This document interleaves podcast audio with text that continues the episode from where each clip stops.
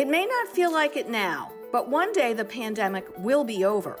When that day comes, one thing seems certain going back to the way life was before the outbreak isn't in the cards.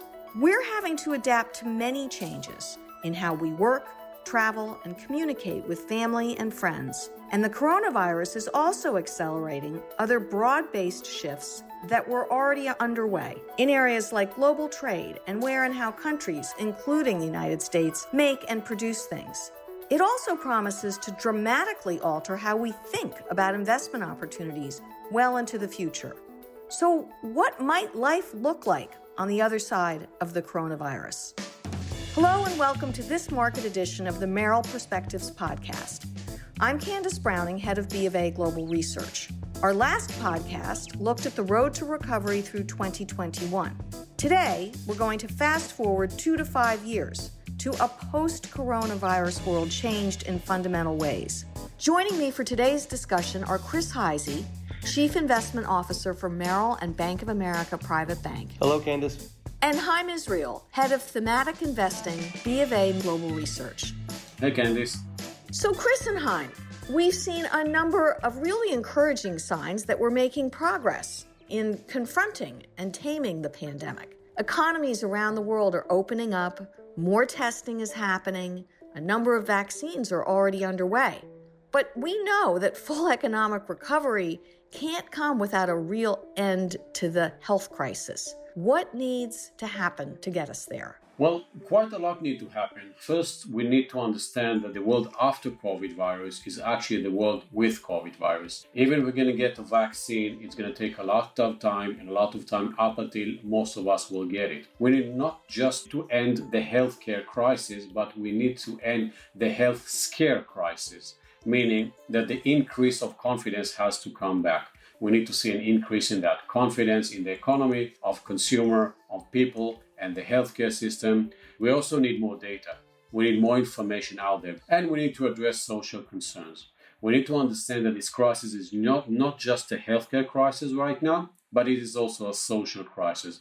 Uh, and with have profound implications, we need to understand that. Yeah, and I would add to what uh, Haim said. I think the, the key word here, without question, is confidence. Technology, science, and the unprecedented policy responses are what get us through. And in the decades ahead, it could be many different types of viruses. Therefore, it is a full, all encompassing healthcare technology movement that needs to happen. Okay, so let's jump ahead a couple of years to 2022. Assuming that the crisis is behind us and we've regained confidence and recovery is well underway, what sort of world are we living in? What might our lives actually look like? So the short answer, Candace, is that 2022 we will live uh, life in a quite a different world. Whatever we thought was going to happen five to ten years from now, probably is going to happen much faster. First of all, we will live in a world of geopolitical tension, polarization, world that the two superpowers, China and the United States, will openly compete on world domination. As a result, we'll see geopolitical polarization, trade, tech and capital wars, uh, deglobalization, which a theme that we've been discussing for a long time will happen faster at a much greater a, a, greater rate. And in 2022, the economy is going to be much more digitalized than it is today, much more online than it is today. As a result, we'll see acceleration in investment in technology, partially led by governments because of the tech war and because of the geopolitical angle between China and the US, but also because we will live shop work in an online environment. Governments themselves will be bigger. It going to be more influential and involved in our life. We will approach healthcare in a very different way. We'll be in a safer world, but the currency for this safety is going to be with privacy. Yeah, following on what, what Haim said as it relates to deglobalization or localization, depending on how you want to take a look at it, that upsets many different ways that a company actually goes about doing its business, whether it's the labor force, whether it's contracts in other countries, manufacturing facilities. There's also within country deurbanization, and that moves the labor force to a secondary city or a tertiary city, and that expands the suburbs as well. So this is far wide reaching versus just being a supply chain issues. So let's dig a little deeper into the health aspect. It's almost certain that everything about healthcare, from how we deliver it and receive it, to the privacy associated with it, to where we source pharmaceutical ingredients, all of that's going to undergo, I think, tremendous change. So, Chris and Haim, what are your thoughts on healthcare? First and foremost, I think it's really important to really think about how you spend dollars within the healthcare realm. And certainly, greater coverage, more robust coverage is number one. Number two, as it relates to innovation within healthcare, one of the biggest costs is the expense end of not just running a hospital, but actually connecting systems together. Systems simply don't talk to each other. You have significant inefficiencies there. And third, if you think about just the globe itself, you have more than 118 different vaccine research trials going on as we speak for this latest virus pandemic. That has an angle of coordination never before seen. And I would say this the critical aspect of today's type of innovation in healthcare is the convergence between healthcare and technology companies coming together utilizing new techniques to fast track potential treatments, vaccinations, testing, and tracking. I completely agree with Chris. People need to feel comfortable that the healthcare system is actually working for them. This is not exactly what's going on right now. The current healthcare market is completely inefficient. Globally today, we're expensing 10% of global GDP on healthcare put a number behind its give or take around $8 trillion worldwide. The interesting thing is that we're wasting 40% of this number up to 40% so that's one thing we need to we need to address. I think from here onward governments understand and will understand that healthcare is not necessarily a service i just need to supply my citizens and my communities. That's good but there's a bigger picture over here. Healthcare is an economic political and geopolitical force and weapon. And this is how governments are going to start looking at from here onward. Look at what happened to countries which uh, managed to get out of this crisis first, open up the economy, went back to normality faster, start even to export their healthcare system to other countries to fight the pandemic. And we do understand that this is not the last pandemic. This week we're going to see more. So we need a completely revised healthcare system. So today the system is very inefficient because there's less and less use of technology. There's no use of big data analytics. There's no use of AI. In the global medical world today, we are multiplying global medical data every 73 days. Every 73 days, we are uh, multiplying global data. We're just not using the data. And I think from here onward, governments are going to start using this data, going to start communicating between different data agencies. And by that, get a much better system, much more preventive system with they can do more projections going forward. And by that, even decrease the overall cost. Today, 97% of all the drugs and treatment that you are consuming today are treatments only 3% go for prevention. So we think the convergence of biology and technology is the way going forward for us. Candace, that is an absolutely critical point. It is a global effort because it is a global pandemic.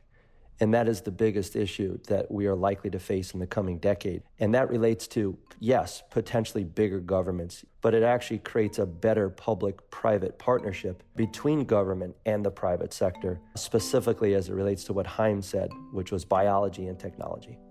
So let's talk about the role of government going forward. How does this concept of bigger government uh, play out in, in the United States, and what are other governments around the world doing? Could there be real implications for privacy rights as well? Yes, governments are going to become bigger and way more influential than they used to be. And yes, we take the total fiscal stimulations and capital injection and money printing, we're reaching to roughly $18 trillion at the peak of the crisis, the Fed was printing $1 million every, every second. That's unprecedented numbers. Governments understand that they need to get more involved in a lot of different industries in our lives in order to prepare for the next black swan. They cannot sit and just wait that things will happen and again find themselves in, in this kind of situation. So they need to get more influence in a lot of different industries. We're talking about technology, transportation, to secure supply lines, healthcare, we just spoke about that, and so on. There's privacy. Governments will want access to more and more information. If it's to protect us, if it's to prepare for the next big thing, citizens will need to understand that from here onward, the privacy is going to be reassessed and quite clear that this pandemic is not the last black swan that we're going to face it. So governments are going to control more and more data on us and going to use this data to prepare for the next big thing.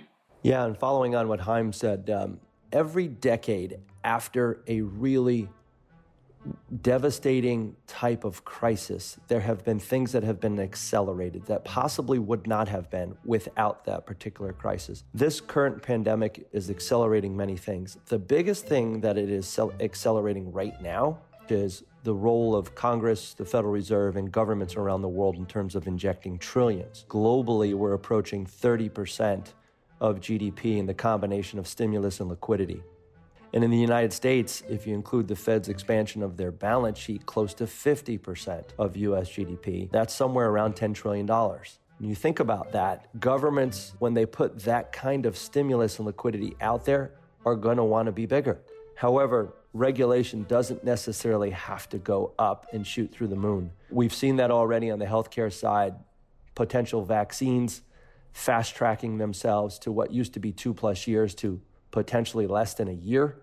Others, as it relates to the technology sector, working together with the healthcare sector. And it takes trillions of dollars to make this happen. The point here is, is the role of government is to provide a framework, in our opinion, that businesses and society can thrive in.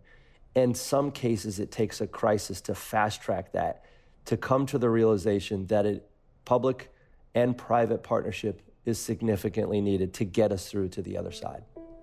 Well, I think that's a very good place to turn to the markets and start talking about some of the risks, but also the opportunities that are presented as a result of the pandemic. Haim, let's start with some of the longer term trends that you're seeing, both in terms of risks, but also importantly in terms of the opportunities brought about by new innovation as I said, it's a completely new world and we need to understand that. And as a result, each and every industry will be impacted. Some of the of the benefiters from this new world is definitely going to be technology. It's going to be about digitalization of the economy and, and advancing data creation. So tech is going to be one of the winners. Processing power. We, are, we believe that by the end of this decade, there's going to be half a trillion of connectable devices all of them need to be powered. So semiconductors is going to be one of the winners over here. Data storage, data usage. Uh, we are doubling global knowledge every two years. We are using more and more of this data. We need to store it. We need to analyze it. So AI, cloud, uh, storage, everything is going to be a big winner over here. The new consumer is going to be an online consumer. So online is one of the sectors that will see big tailwind from all of that. Uh, we believe that roughly uh, 28% of all commerce in the world will be online by, uh, by, by the end of 2022. The same number in 2017, roughly 10% of the global commerce was online. We believe we're going to see a big revolution in the health tech industry, food tech. We're going to be very, very careful and sensitive about the food that we're eating, the quality of the food, the origin of the food. A quick anecdote is four out of every five pandemics out there in the last couple of centuries all came from food. So uh, we're going to be so we think that food tech is, is definitely a winner. Some of the of the headwinds and sectors which we're going to be challenging the new world we believe that we will see less demand for oil and gas. We have talked about peak oil coming already into by 2027, close to the end of this decade. We think that coronavirus definitely highlight that this is the case. We think that automotive market is going to be challenged. The new consumer which is coming, Gen Z, uh, does not want to drive. There's a 50%, 5 decrease in driving license in the US in this generation compared to the old generation. The cars that will be on the street will be EVs. So that again have an impact on oil and gas. Office space, we will work from home more. Probably not in the same numbers like today, but think about what will happen if 10 to 15% will work from home will have the flexibility to some kind of a work from home environment. Office space is going to be under a lot of pressure. Commercial real estate, if we are moving to online, commercial real estate is, is going to be challenged in the new environment. Bricks and mortars, chemicals, any petrochemicals which are have a low ESG footprint we believe that they're going to be challenging in this new world. So those kind of traditional industry will have to rethink their ways, while new industries, especially technology, health tech, food tech, uh, new media, will definitely going to be the winners of the new world. Chris, is there anything that you want to add to that in terms of sectors or industries that could benefit from these changes? Yes, absolutely, Candace. I would point to a couple of things. We we've long discussed this concept of the great separation, and separation has started uh, out from a physical and social distancing perspective, but now it's it's a great separation away from how we worked, how we lived, how we operated in the past. Companies, households, governments, people in general are going to have to go through a great adjustment, much of which has already occurred, but still ongoing. We like to call it e everything. You will learn to do things much more virtual, digital, and that goes from everything from entertainment to how you travel, to how you enter into meetings, to how you work, uh, to how you capture an experience. And if you think about the older community, how do you allow that community, that cohort to remain productive in the post pandemic world. That has to filter down into how they move about. And mobility is being reconfigured as we speak right now, whether it's eventually fast tracking retail use of driverless cars or, or it's simply expansion of current business models of moving people from one place to the next. Well, on a practical note, let's talk a little bit about portfolios. Obviously, we understand that the world is changing dramatically. What steps should investors consider taking right now to help prepare them for all this change? Should we be looking at growth versus value since we're in a recession? So, just very interested in both your thoughts on the practical implications for portfolios. Yeah, from from a practical perspective, you always start with goals. What's your goal? What's your time frame? The amount of risk you want to take. From our perspective, it's easy to suggest that things are very concerning right now, given everything going on, and not just in the economy, but also in society at hand. But the bottom line is, is capital will likely always flow to the greatest risk adjusted return. It just needs time. And as time goes on, and we filter in the themes that Haim talked about, we would suggest adding to equities, having a higher equity allocation perhaps than you normally consider, given where rates are if you're a multi asset investor, more frequent rebalancing because of volatility, being more active in your decision making, and mixing value and growth. From our perspective, Candace, if you look at the industrial sector itself right now, typically a cyclical area of the market, it has a lot of value. It's got defense and aerospace in it. It's got HVAC companies in it. It's got chemical companies. And you would think that how in the world would that be a growth sector? Well, it can be because of the use of technology. So we're seeing value companies becoming growth. We're seeing growth companies during the crisis became value, which is why we believe having a blend of both makes sense. Now, last point is this small companies drive the engine of growth for the US. It's important to have not just exposure to large cap S&P or large cap Dow type companies. It's important to have exposure of a mix of small companies, mid and large within the US to drive ultimately that growth you're looking for. And that goes the same thing for non-US markets. There are economies outside the United States that work outside of the US cycle and could potentially add diversification into a portfolio. I completely relate to the point that Chris have raised. I want to add my two cents in terms of value over growth. Most of the sectors that we've been saying are going to be the winners of this new world or beneficiaries of the new world are, are growth companies. If it's high tech, if it is uh, health tech, food tech, media, payments, and so on. Those are definitely growth companies and growth sectors. I would be very sensitive to companies, value companies, which are going in and implementing more growth strategies and implementing technology into them. I think eventually those are the companies that will survive. We'll still need value companies in the new world, definitely. But the value companies that will survive in the new world are going to be the ones that adjusted to the new world and will have to rethink technology into them. Thank you, Haim and Chris. Are there any final thoughts that either of you'd like to share on what our lives might be like as we get to the other side of the pandemic? Yeah, Candace, I'm going to take the uh, investment side of this equation. We're going to eventually get into a recovery. a full recovery, a more robust recovery. But as we approach that area and that new frontier, which we tag as 2022 and on, it's important to invest now, re examine your portfolio now, make the appropriate adjustments that can potentially benefit from this expansion we do see eventually coming, and uh, very much so at the early days of a potential new secular bull market. I completely agree with Chris. And when you look from a historical perspective, pandemics are, are those rare events in history that will completely reshape everything.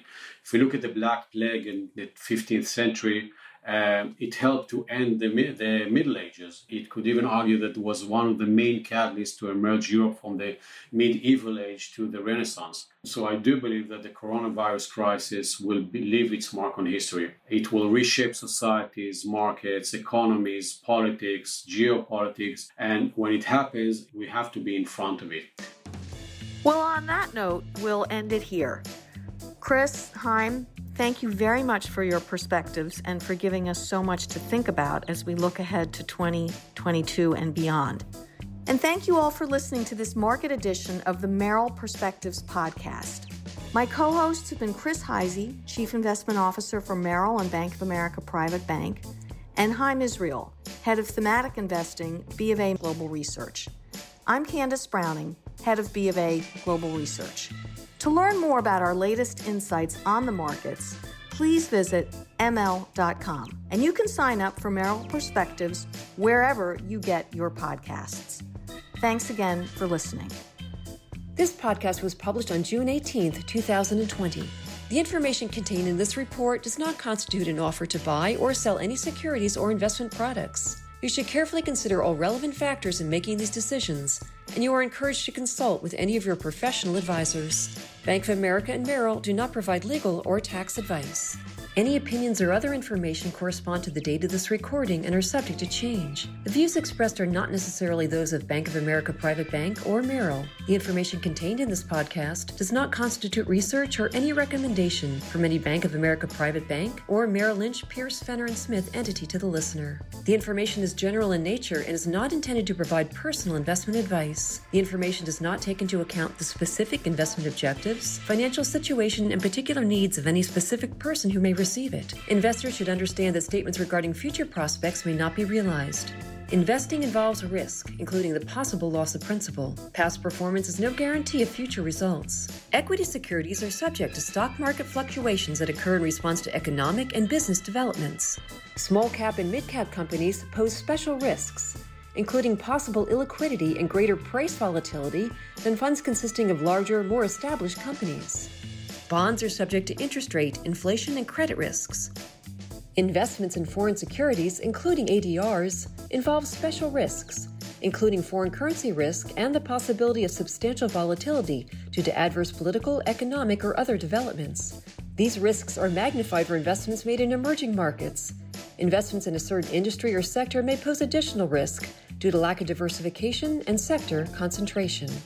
Asset allocation, diversification, and rebalancing do not ensure a profit or protect against loss in declining markets. Bank of America, Merrill, their affiliates, and advisors do not provide legal, tax, or accounting advice. Clients should consult their legal and or tax advisors before making any financial decisions. B of A Global Research is research produced by B of A Securities Inc., B of AS, and or one or more of its affiliates. B of AS is a registered broker-dealer, member SIPC, and wholly owned subsidiary of Bank of America Corporation, B of A Corp. The Chief Investment Office, which provides investment strategies, due diligence, portfolio construction guidance, and wealth management solutions for global wealth and investment management GWIM clients, is part of the Investment Solutions Group, ISG of GWIM, a division of B of A Corp. Merrill Lynch, Pierce, Fenner & Smith Incorporated, also referred to as MLPF&S or Merrill, makes available certain investment products sponsored, managed, distributed, or provided by companies that are also affiliates of B of A Corp. MLPF&S is a registered broker dealer, registered investment advisor, member SIPC, and a wholly owned subsidiary of BofA Corp. Bank of America Private Bank is a division of Bank of America NA, member FDIC, and a wholly owned subsidiary of BofA Corp. Investment products are not FDIC insured, are not bank guaranteed, and may lose value. This podcast should not be copied, distributed, published, or reproduced in whole or in part. Neither Bank of America Private Bank or Merrill, nor any of their affiliates, make any representation or warranty as to the accuracy or completeness of the statements or any information contained in this podcast, and any liability, therefore, including in respect of direct, indirect, or consequential loss or damage, is expressly disclaimed. Copyright 2020 Bank of America Corporation, all rights reserved.